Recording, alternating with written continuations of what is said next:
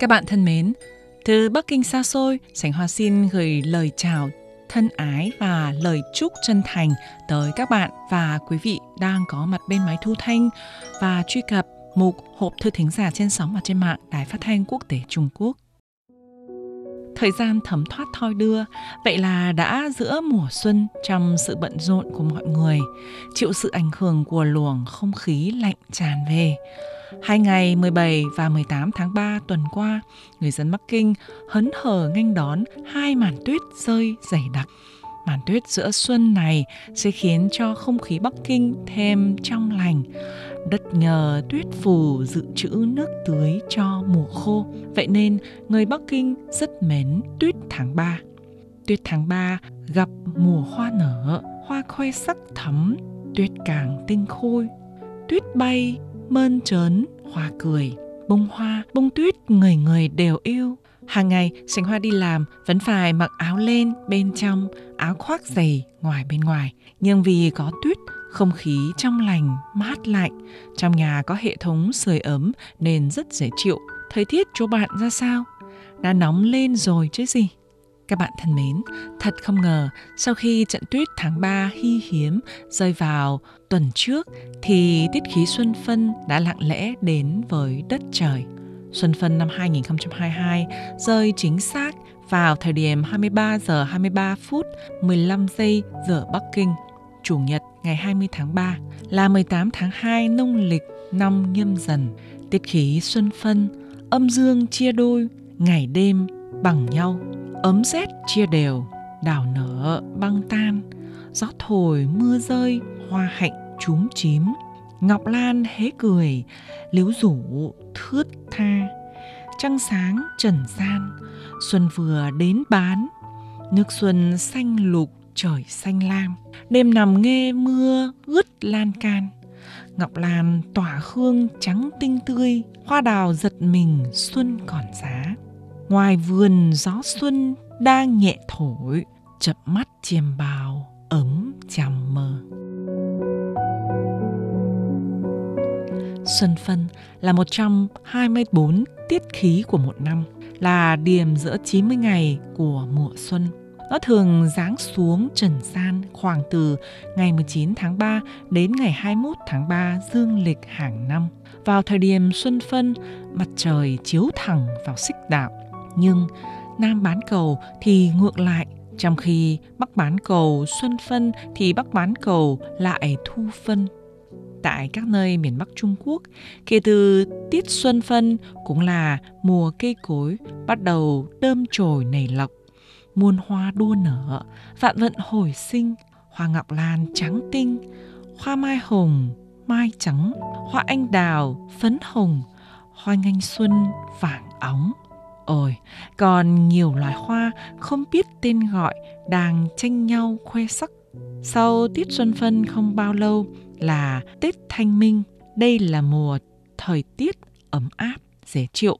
Người dân các miền ôn đới có thời tiết tương đối giá lạnh ở các vùng Đông Bắc, miền Bắc, miền Tây Bắc Trung Quốc.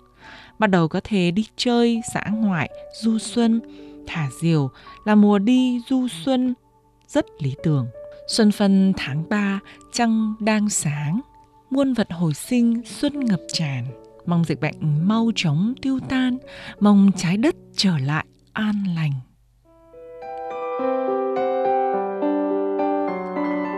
Sau đây, Sảnh Hoa xin giải đáp câu hỏi của bạn đọc mục hộp thư Ngọc Ánh trên tường Facebook. Bạn ATG hỏi, lương tháng của giáo viên tiểu học mới ra trường vài ba năm ở Trung Quốc khoảng bao nhiêu? Tôi muốn hiểu biết về lương bên nước bạn nói chung và của ngành giáo dục nói riêng. Việt Nam coi giáo dục là quốc sách, lương cũng có được ưu tiên. Vâng, à, câu hỏi của các bạn như một bài toán khó có nhiều đáp án khác nhau. Có thể đúng nhưng lại chưa hoàn toàn đúng. Vậy nên chỉ có thể giải bài toán này theo phương pháp lấy nguồn từ những con số vĩ mô đã công khai. Như các bạn đều biết, Trung Quốc đất đai rộng lớn, kinh tế phát triển không đồng đều. Vậy nên tuy cùng ngành nhưng phân phối mức lương lại khác. Nghề giáo viên cũng vậy ạ.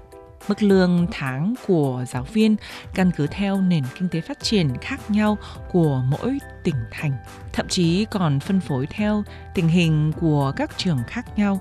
Chức danh nhà giáo càng cao, thâm niên càng lâu thì mức lương cũng sẽ càng cao. Thí dụ như là giáo viên tiểu học mà nói, giáo viên tiểu học ở khu vực miền Đông Trung Quốc có nền kinh tế phát triển, mức lương khoảng 4.000 đến 6.000 nhân dân tệ. Giáo viên nếu có chức danh chuyên ngành nhà giáo thì mức lương khoảng 7.000 đến 13.000 nhân dân tệ. Ở khu vực miền Trung và vùng Đông Bắc, tình hình kinh tế phát triển trung bình thì mức lương giáo viên khoảng 2.000 đến 4.000 nhân dân tệ.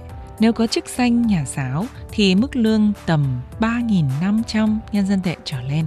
Ở khu vực miền Tây, kinh tế phát triển chậm, mức lương giáo viên sẽ thấp hơn, nhưng cũng chưa hoàn toàn như vậy. Ví dụ như lương giáo viên tiểu học ở Nhã Khắc Thạch, khu tự trị dân tộc nội Mông có nền kinh tế kém phát triển, nhưng mức lương giáo viên lại cao đến những 6.000 đến 7.000 nhân dân tệ bạn ạ. Ờ, còn giáo viên cao trung, tức là trung học phổ thông mà nói, thì cũng như giáo viên tiểu học, mức lương của giáo viên cao trung cũng phân phối theo tình hình phát triển kinh tế khác nhau của các tỉnh thành khác nhau, kể cả chức danh nhà giáo khác nhau.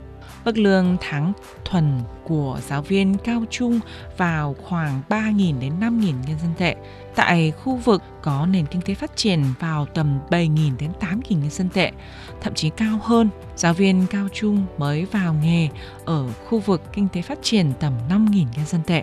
Ngoài ra, giáo viên có chức danh nhà giáo cao thì mức lương cũng cao hơn, trách nhiệm và áp lực của họ cũng cao.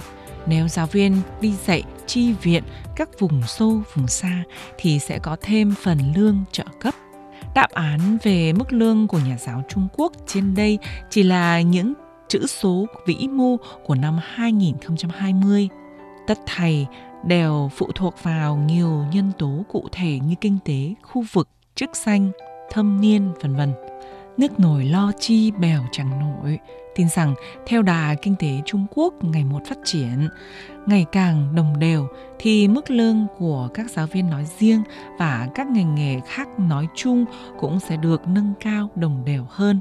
Giáo viên Trung Quốc được xã hội tôn trọng, được ví là kỹ sư tâm hồn, hàng năm được hưởng chế độ nghỉ hè và nghỉ đông, rất được mọi người trong xã hội tôn trọng. Các bạn thân mến, do thời gian có hạn, chương trình Hộp thư thính giả kỳ này xin khép lại tại đây. Cảm ơn sự quan tâm theo dõi của quý vị và các bạn. Xanh hoa thân ái, chào các bạn.